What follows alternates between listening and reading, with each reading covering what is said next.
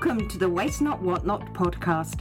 I'm Philippa Ross, human ecologist, enthusiologist, author, and energy healer, bringing you inspirational interviews, news, and tips to rebuild the relationship between people and the planet the way nature intended by revitalizing our natural resources, minimizing waste, and maximizing human potential.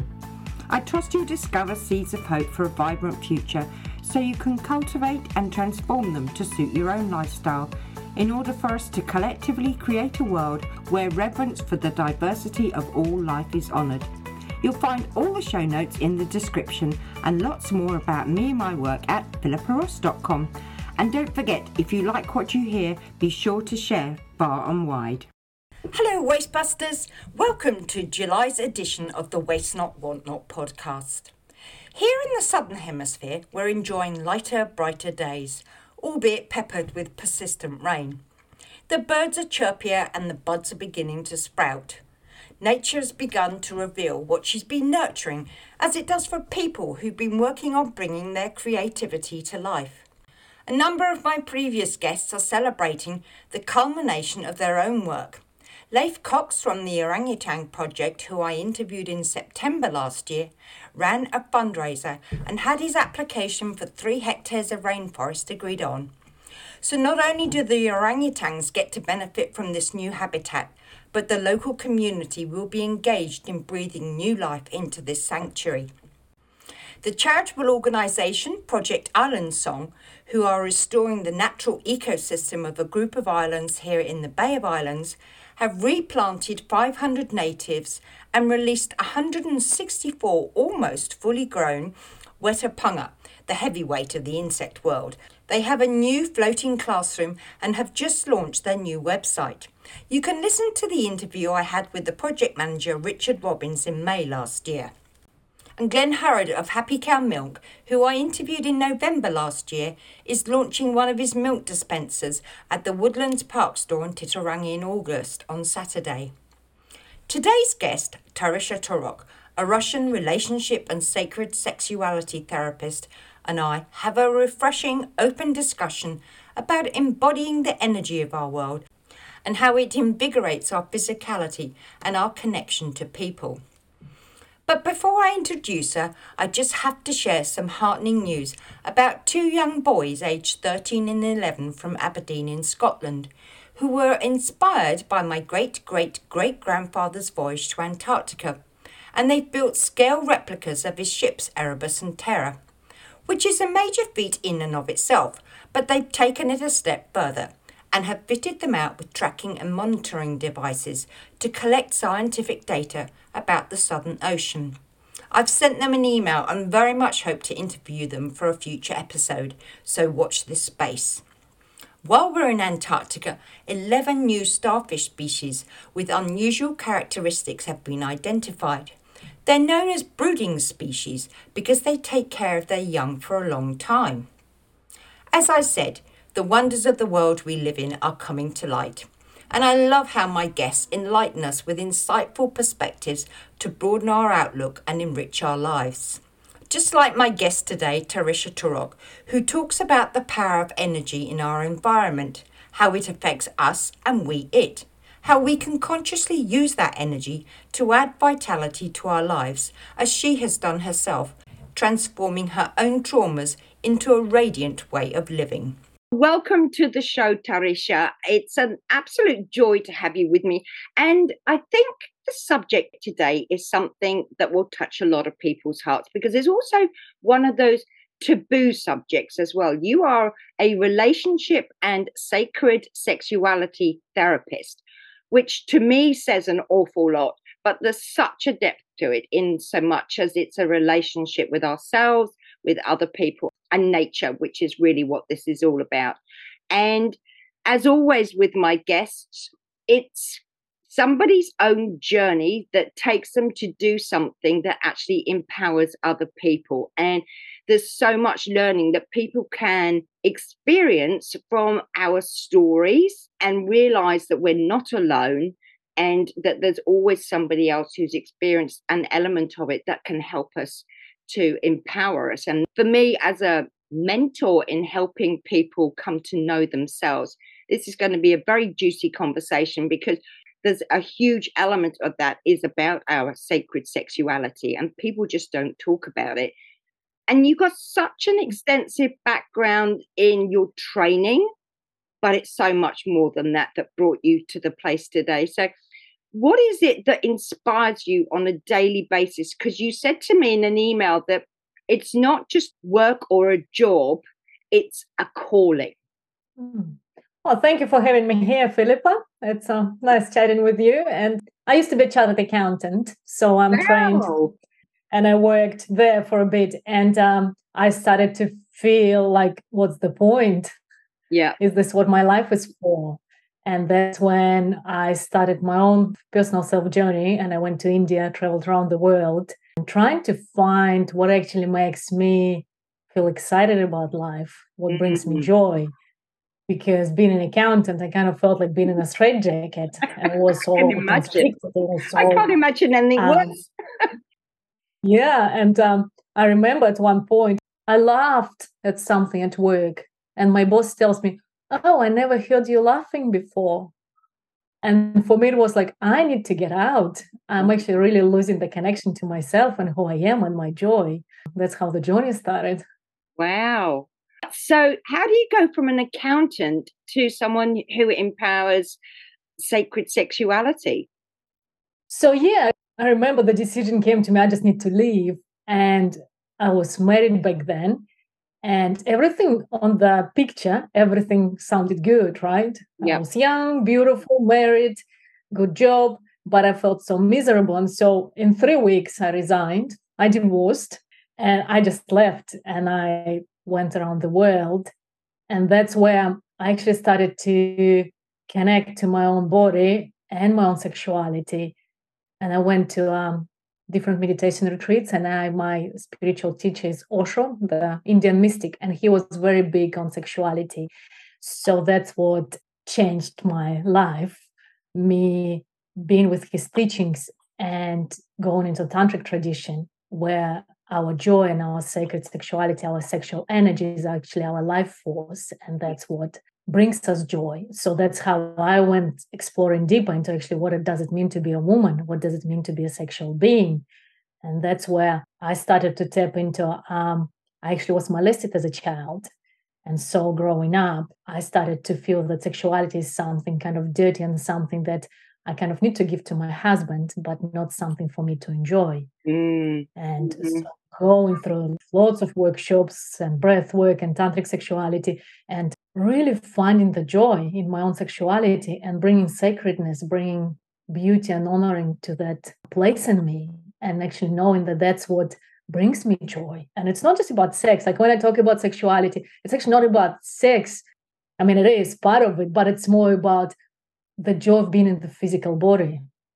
You mentioned life force there and um, also tantric. And again, there's a lot of words that we hear, we then make an assumption about what they are. Can you dive deeper into what you actually mean about this sexuality and linking it with our life force, and then what explain what tantric means?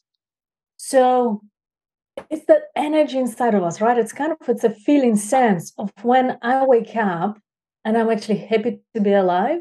I'm liking my physical body and like like you know when touching your face or just feeling the wind right in your hair on your skin and feeling the pleasure of being alive and feeling the sacredness of life.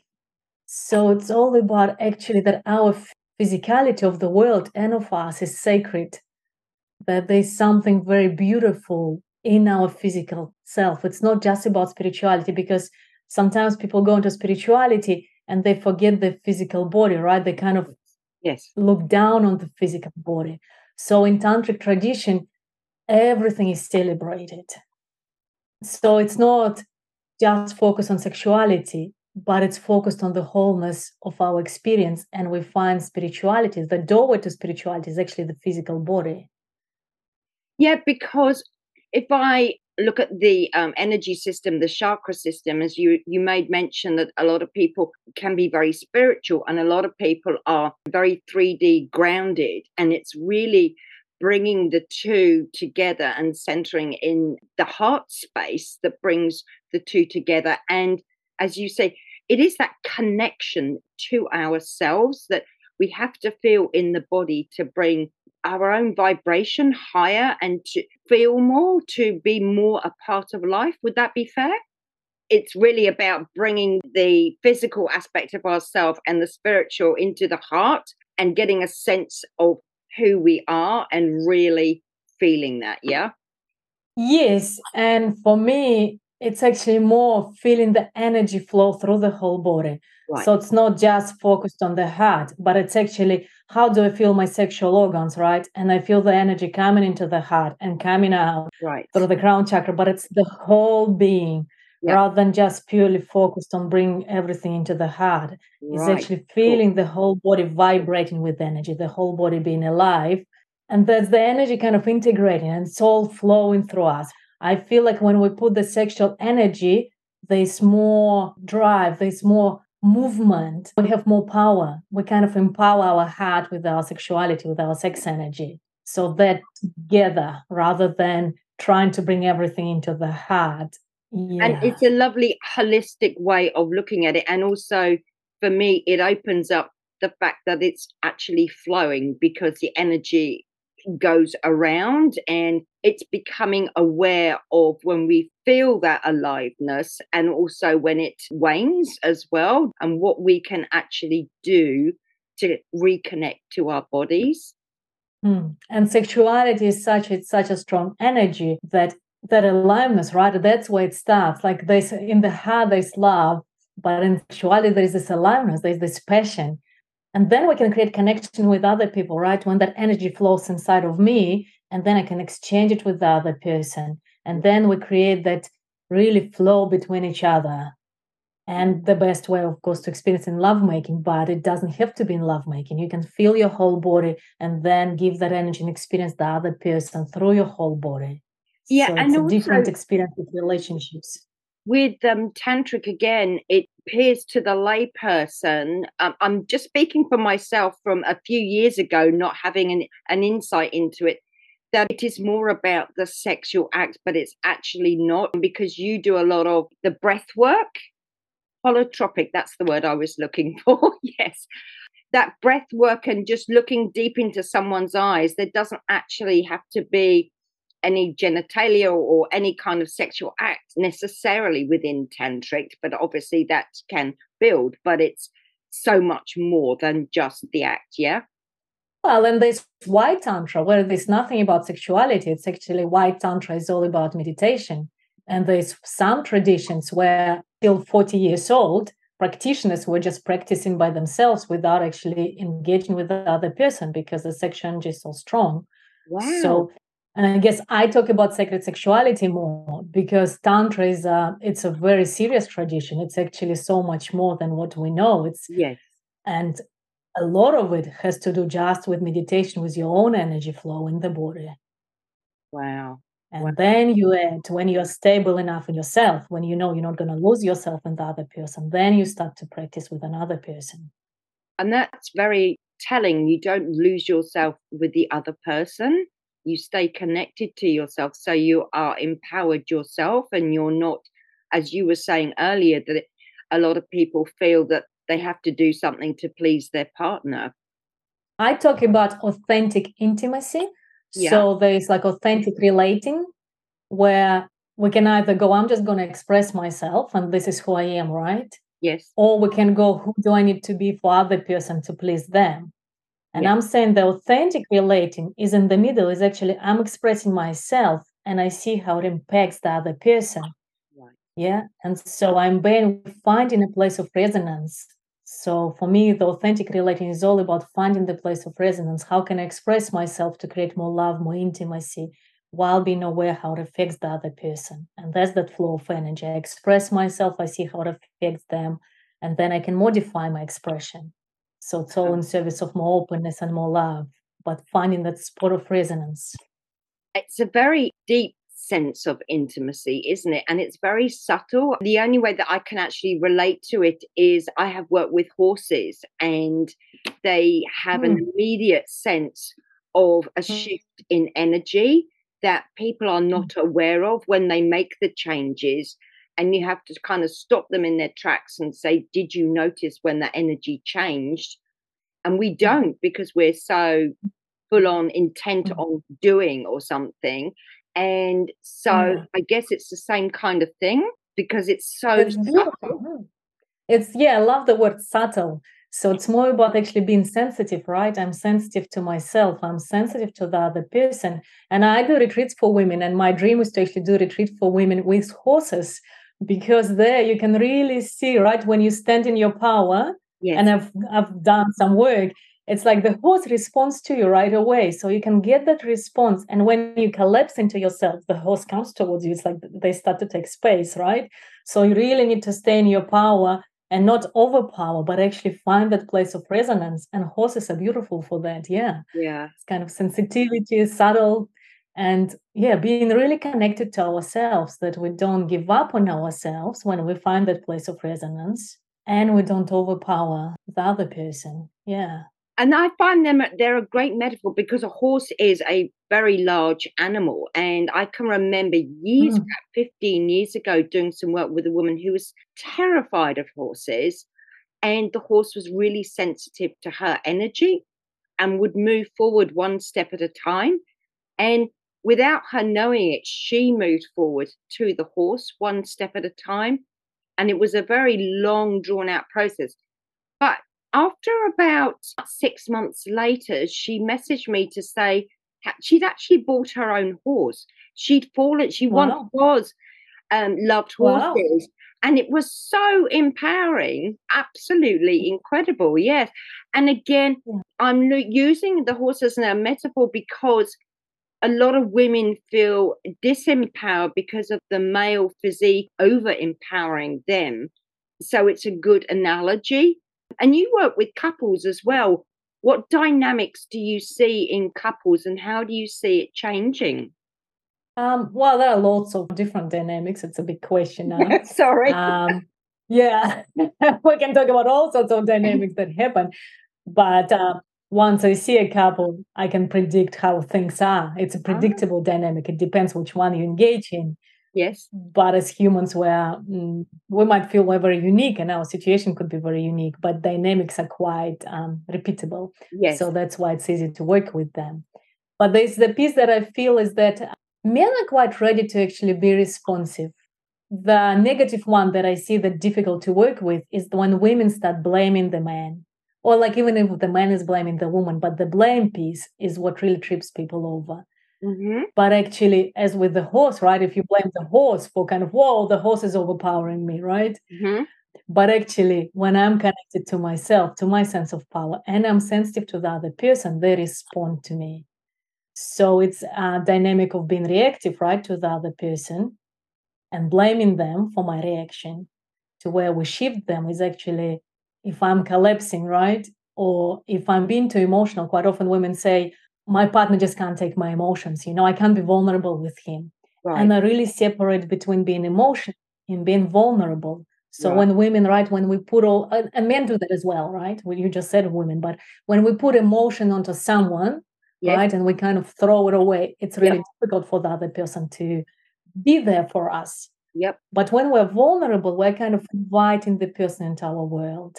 And then they can come closer to us. And then they can understand us Wow. and be with our vulnerability.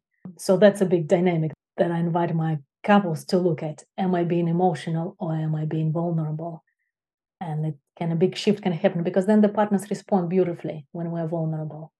Yeah, you use the word respond there as opposed to being reactive. Again, it's so subtle, but it's taking on the other person's emotions that impact our reaction stroke response to something. And that's when the boundaries and the disconnection comes up. Yeah, yeah. But it's kind of, yeah, coming back to myself. This is what I'm feeling and responding to the other person rather than throwing it all onto them and being in reaction. And both men and women do that. Yes. So, yeah. You talk a lot about empowering the joy and the intimacy. It's such a beautiful word. How would you describe what that intimacy feels like because I think there's a lot of people who have never experienced it for themselves.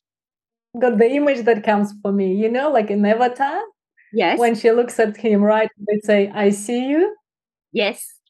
And that's, that's the intimacy, right? Really looking deeply into someone and then letting them see me. But it's more about letting them, right? I'm letting them to see me, they're letting me to see them. Mm. And then that mm. meeting happens. They should deeply see into each other.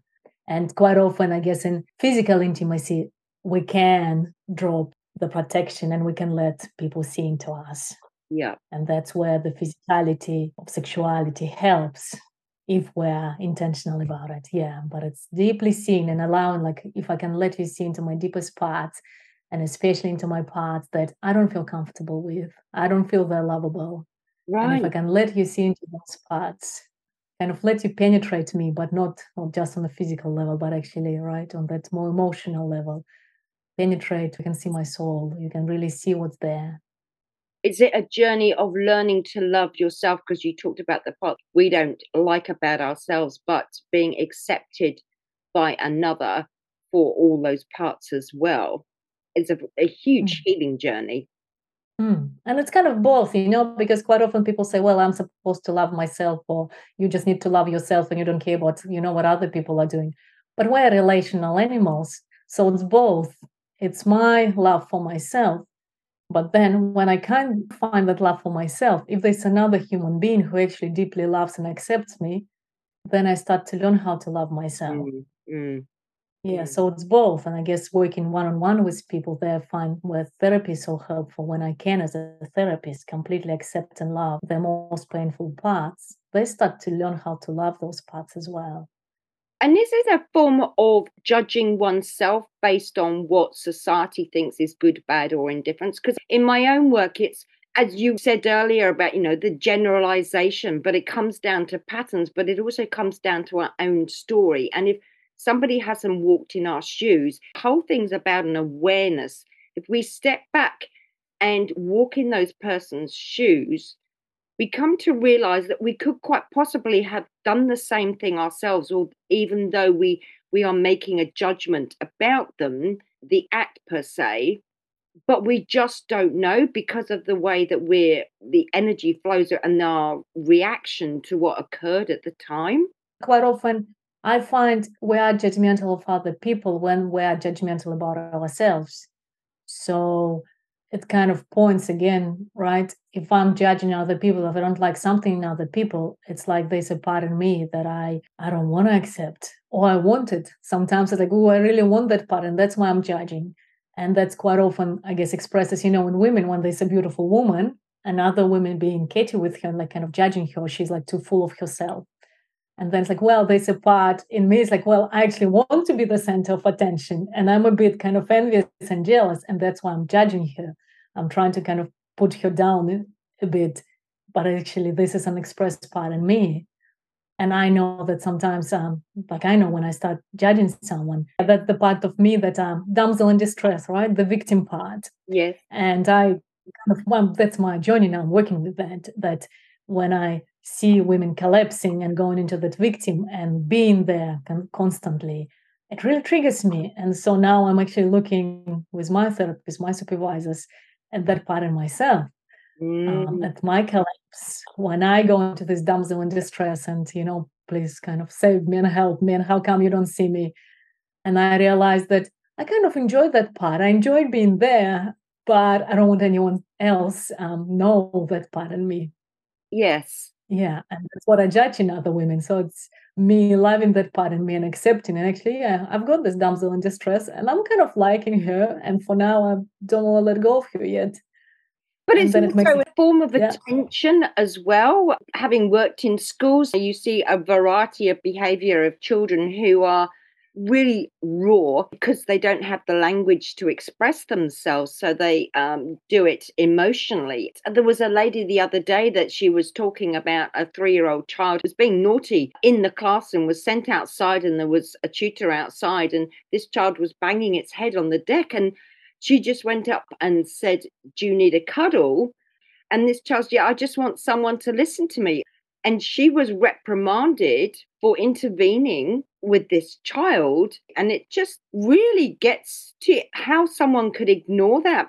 Children express that they want to be heard, and we do it as well with our own, you know, that vulnerability victim side of things. It's a way of saying, I just want someone to notice me for who I am. Yeah, and yeah, and being kind of tuning towards that part and I'm right here for you and I'm right here with you. And I, I teach women actually, if you now kind of hold your face, right? And you feel into that, I'm right here with you. Yeah. And it's okay. I know you want some attention. I'm right here with you. And then it gets very healing, turning towards those parts. Yeah. Just you doing that. I mean, the listeners can't see us, but there's a lot of people on their own or feeling lonely. And that mm. connection to ourselves and just stroking the hand, shutting your eyes and stroking your hand or putting your hands around your face is a beautiful way of serving your needs and not having to find it in somebody else. Yes. And I would also say that'd be my invitation for listeners. If you feel lonely, yeah, it's good to be with yourself, putting your hands on your heart, on your face, being there with yourself. But actually, what if it's up to me to create intimacy with other people? What do I need to do to actually create intimacy with other people? And what if I take it as my right act of kindness, my act of that that's that's what I'm here for. That I actually I'm feeling lonely because someone else is feeling lonely. And it's up to me to create deep intimacy with people. So taking more of an active role, more of an empowered role, rather than, well, I'm just here lonely, I'll just be here with myself and feel kind of sorry for myself. Beautiful. But what if I step into, you know, yeah, the bigger self? Like, yeah, it's up to me and I can do that. Seeing the bigger picture in the message, I love that. That's beautiful. And just walking down the street and smiling at somebody if you're on your own or something like that, it makes a huge difference in receiving that response for what it is. We just never know, do we? Mm, yeah. And I love it. Like I I love flirting with people, flirting, kind of sharing my joy with them, right? It's not in a sexual way, but just sharing the joy of being alive. And it's amazing, you know, I just walk on the streets and there are some builders on the road and you just smile at them and they're like, they light up. There's so much lightness and connection in that moment. But it's yeah, it's so joyful. And that's what we can we can share our joy with other people. I love the word yeah. that you use the word flirt there because there's so many uh, inhibitions within us. You know, to flirt with someone is really like creating an invitation to have sex. But we need to be broader in our perspective about that flirtation and using our sexual energy to make that connection. So, what other flirtatious ways of expressing ourselves would you recommend? Just feeling into my the joy of being alive. It's again, it's connecting to the heart and our whole body and then just sharing the joy with other people. And you can flirt you know with trees with animals with kids with anyone. Yeah? And of course it's important to feel safe in the environment. So when you go to the you know shop or you buy coffee and actually paying attention to this other person and sharing your joy with them being interested in them that actually quite fulfilling yeah. And I like to go to the same shops all the time because I feel quite loyal to these people and always like, you know, there's a sense of connection with them, even though it's short, but it's, I feel like we can all bring into our lives on a daily basis through sharing the joy and being interested in other people. Yeah, you mentioned earlier about being full of yourself. I can remember being berated for being full of myself as being obnoxious and a show off. Again, language is really bastardizes the feeling because in that moment of feeling full and all that energy is flowing around the body is beautiful. And in fact, it's hard to control. You lose control of trying to keep it down as to what's expected of you, I think. And again, it goes back to what you were saying about vulnerability. It's being vulnerable enough to let go and let it flow without worrying about what other people think of you? Well, there are kind of two pieces to that, right? One is actually being responsive to the environment because sometimes it might overwhelm other people, right? So it's not just this is who I am and I'm gonna put all of me out there, but actually seeing how much modulating ourselves, not shutting down, but modulating, right? Yeah. But then there's another piece where like say for me, right, being a chartered accountant, the environment wasn't big enough. And now the work I do, I actually need to bring my fullness and bigness, especially when I do a retreat for women, right? When I've got like 12 women really kind of feeling whatever they're feeling, being in full emotional expression, I need to bring my bigness to that. Yeah. So yeah. it's finding the appropriate environment where actually I can be in my bigness and it's welcomed. It's a gift. And if you put me in this cubicle, right, in the office, it's like it's just not big enough for me. It's not my place. Yeah. And I can't complain about the environment. I just need to take myself out of the environment and find a bigger space. Yeah, beautiful explanation. Because I'm for me, a lot of it it is about our external environment affects our internal environment, and it is bringing that awareness that is so so important. And it was beautifully explained about how something can contain you and make you feel smaller than you are, and how something else you just naturally expand. Beautiful. Yeah, and in the relationship, the same, right? Because for some people, we get into a relationship and the other person feels threatened by our bigness. Well, and I'd say part of it as well, how can I modulate my response? But then if it's consistent, well, maybe the relationship is not working because the person just can't take my bigness and my greatness. Yes. They can't celebrate me. And then, well, it's not the right one then. Yeah. Yeah. I, I, can put my hand up to that one most definitely. And as you say, it's a process of getting to know people where you modulate your behavior. And I know myself, having moved to a new area over a year, and I go to dance classes, you bring more of yourself as time goes on and you get to know people and their response mm-hmm. to you. Well, dancing is quite an intimate thing. It, you have to modulate and connect to that person because there are some partners who are less experienced. This is a hard one for me because it's that following but leading at the same time. And so you're creating that balance where they feel empowered and leading, but not being led. Does that make sense? Yeah, yeah. I did one workshop actually for couples where we just worked with dancing, looking at the relationship from like experiencing it actually, right? But there's being responsive because there's a piece if both are leading, then it's just tug of war, then it's a power game, right? Yep. And then if both are following, nothing is happening as well. It's like there's a collapse in energy. So there needs to be a mutual, like, okay, I'm leading, you're following in this moment. And then you can swap the energies. Yeah. But as being responsive, this is who I am and not collapsing and allowing the other person to do whatever they want to, but actually we're working together. We're finding a place where we don't step on each other's feet. And mm-hmm. that's what, when I work with couples, I kind of do the dance analogy quite a bit.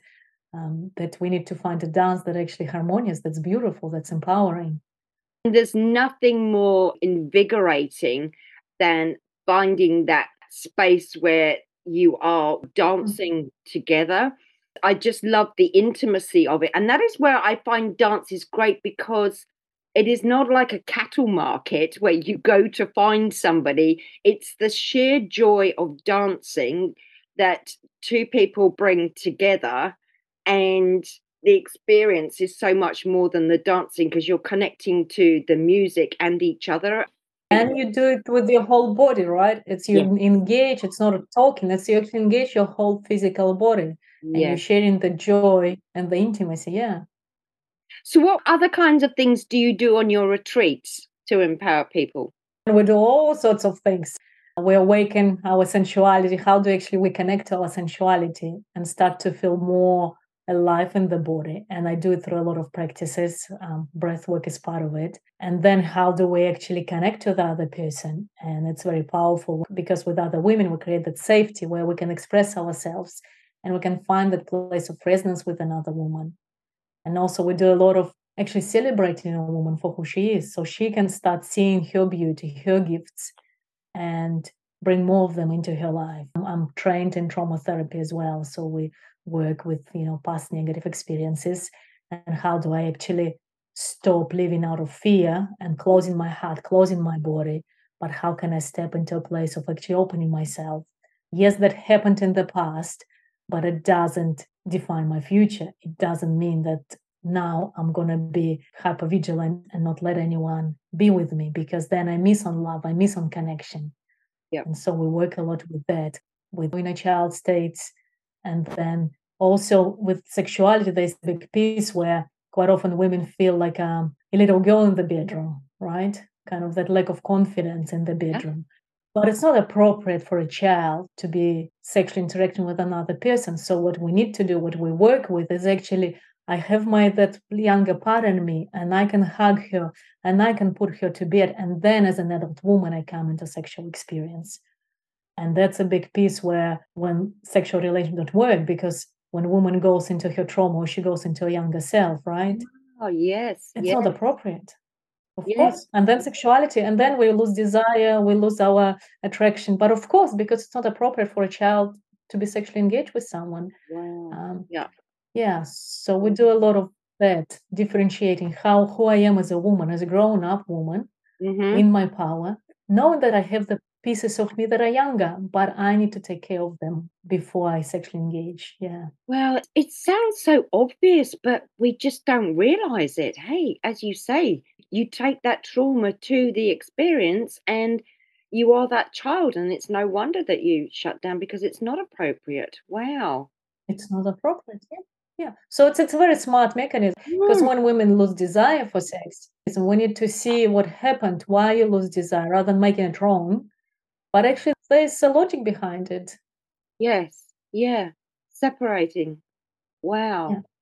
Yeah. So I work a lot on kind of awakening female sexual desire because I feel desire for life and for love, and uh, finding different ways of actually why we shut down and what can we do to bring it back because quite often women tell me when they're disconnected from that sexual desire they start to feel like less than a woman they lose the wholeness mm-hmm. so women want to want yeah and so we work with that actually how do i find that drive that desire that comes from within rather than i have to do it for him like sex is a chore right? Yeah. I have to keep peace in the family and that's why i do that.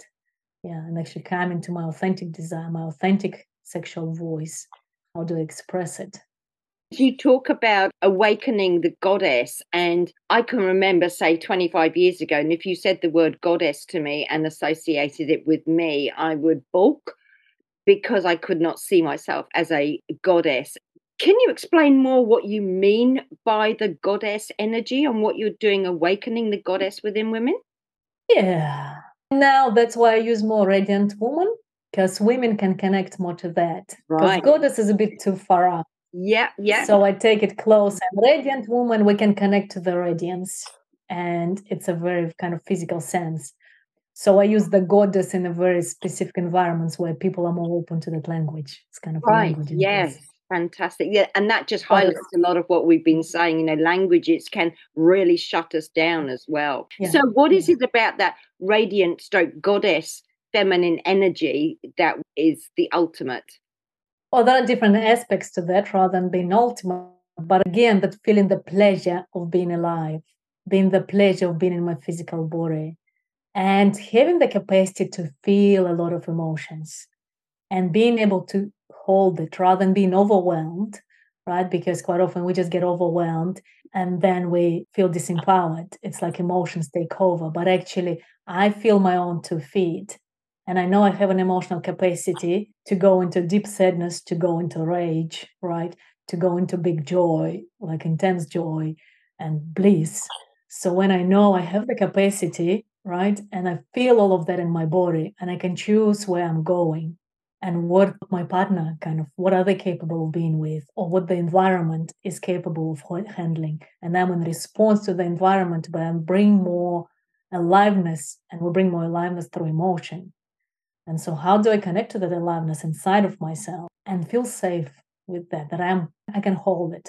So I need to feel my really strong center. But that's how we can bring more pleasure, more joy, more aliveness. And I guess that's why I see the goddesses being so connected to my emotional world and being so responsive to the environment. So I'm serving the environment, but I'm bringing more aliveness into the environment.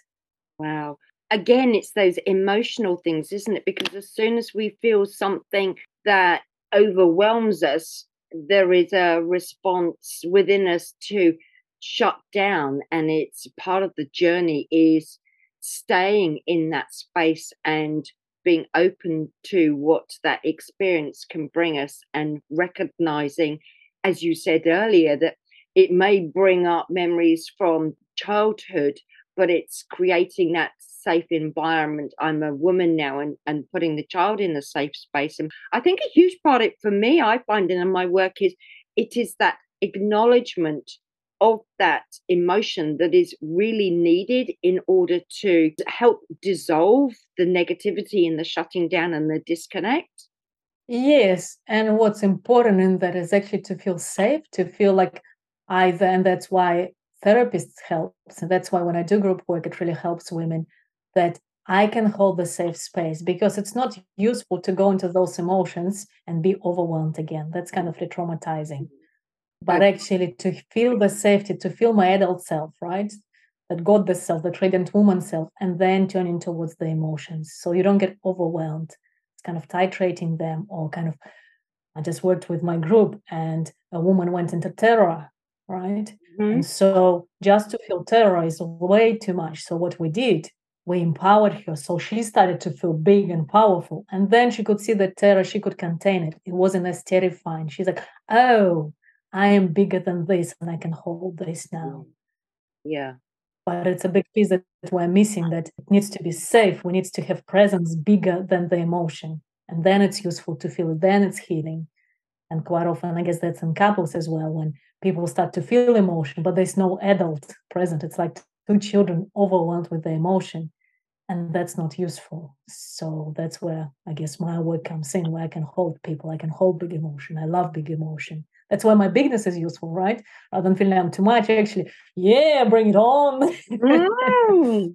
and again uh, i know your work is centered on women but i think it's really important to include the male sign, you know, awakening the God, because we are all made of male and female energy. Men can feel less than themselves, I think because there's an expectation on them within a, a partnership to provide and to be this bigger energy. But if they feel small themselves, what can we as women do to help them feel honored in their own space? Um, so the awakening the goddess within I can do it for men and women. It's yeah. awakening that feeling state and awakening the God within that could be for men and women. Yeah. It's very mm-hmm. important. It's the energy rather than the identification.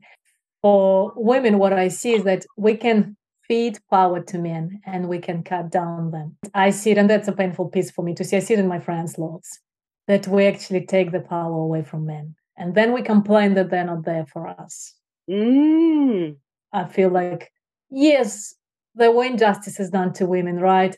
But actually, when women step into the place, I can feed power to men. Then men, they kind of stand up, they become bigger, and then they can protect us. And then they can be what we want them to be for us. But if we cut their power all the time, then they kind of collapse or they start to be in reaction to us and we don't benefit from it. So I'd invite women to actually feed power to their men in whatever way it takes. Find from him what he needs yeah and find from him how you cut him down because it happens all the time it's painful to watch and then women become so frustrated dissatisfied but they don't see that they're playing part in the dynamic actually cutting him down taking his power away. And of course we can say well he needs to be powerful by himself right? He needs to do just mm-hmm. but we're relational beings. It's a two-way we can't avoid it. So what kind of behaviors do you see that women are expressing to cut men down? Criticizing them, especially in public, interrupting them right when they're sharing their thoughts and ideas with someone, especially when it's in public. And when they present something that's very useful, and we're like, nah, he's just a man. This is just a stupid thing to do. Kind of minimizing, not being curious about them, but actually having an idea that I already know what you're saying, rather than there's a good reason for him to do what he's doing. There's a good reason for him to say what he's saying, and I'm curious about it it's kind of disregarding, minimizing, disrespecting, um, yeah, all of that. Mm. And it happens so much. It's like if you start opening your eyes to it, it's painful. It's such that fine line balance with the rise of the feminine and feminism. It is disregarding the men in life that we don't have a need for them. And mm, yeah, and again, I don't need you, right? I can do it all myself. Yeah, that's kind of yes. cutting his fun. Yeah, Wow. So I guess that's what I'd leave women with actually how can you empower men in your life? Beautiful. Yeah. And Beautiful. doesn't mean that you need to lose your power. Yeah, you find your power inside yourself. And how can you share that power? So we can step out of that power over dynamic. But actually, how can we share the power? How can we support each other? That for me to feel powerful, I don't need to cut someone down, right? And then how I feel powerful. Mhm. Actually, how can I share that? Because then that's how I'm going to benefit because then I feel stronger people around me. And then that feels more exciting, more satisfying. Yeah, it's it's that huge cycle, isn't it? It's because you feel less than, you speak louder and cut other people down, whereas appreciating that you can actually feel bigger by being inclusive. Yeah. Giving power to others. That's how we become more powerful as well. Yeah, that's mm. why I love groups of women. We feed power to each other, and women start to feel more comfortable, more confident, and then they don't have to cut other people down. Yeah.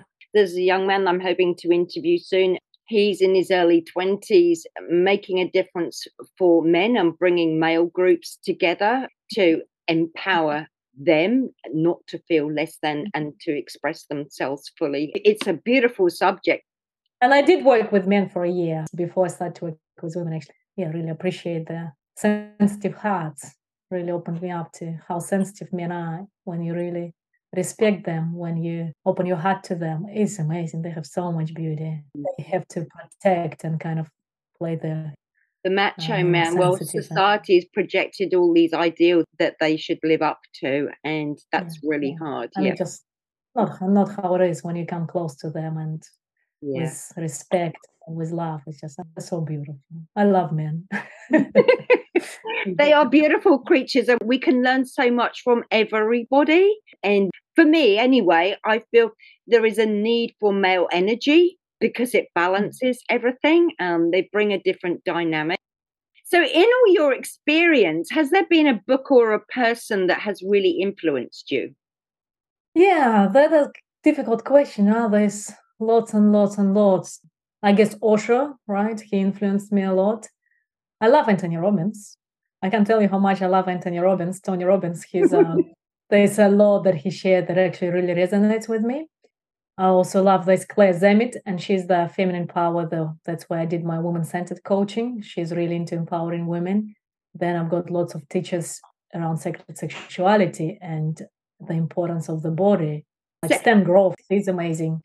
He talks about um, holotropic breath works and the alternative states of consciousness, which I find is like, wow, that's so important. Yeah, so many people open the doors for me.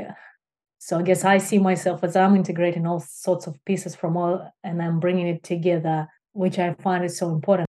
If I build a bridge between all different places, That's awesome. And it's having that curiosity as well. A lot of your work is experiential and dealing with emotions and things. So it may be a mm-hmm. difficult question. And is there a particular quote that really captures the reason you do what you do? I guess for me, my quote is actually stop waiting for love, cause love happen in your life.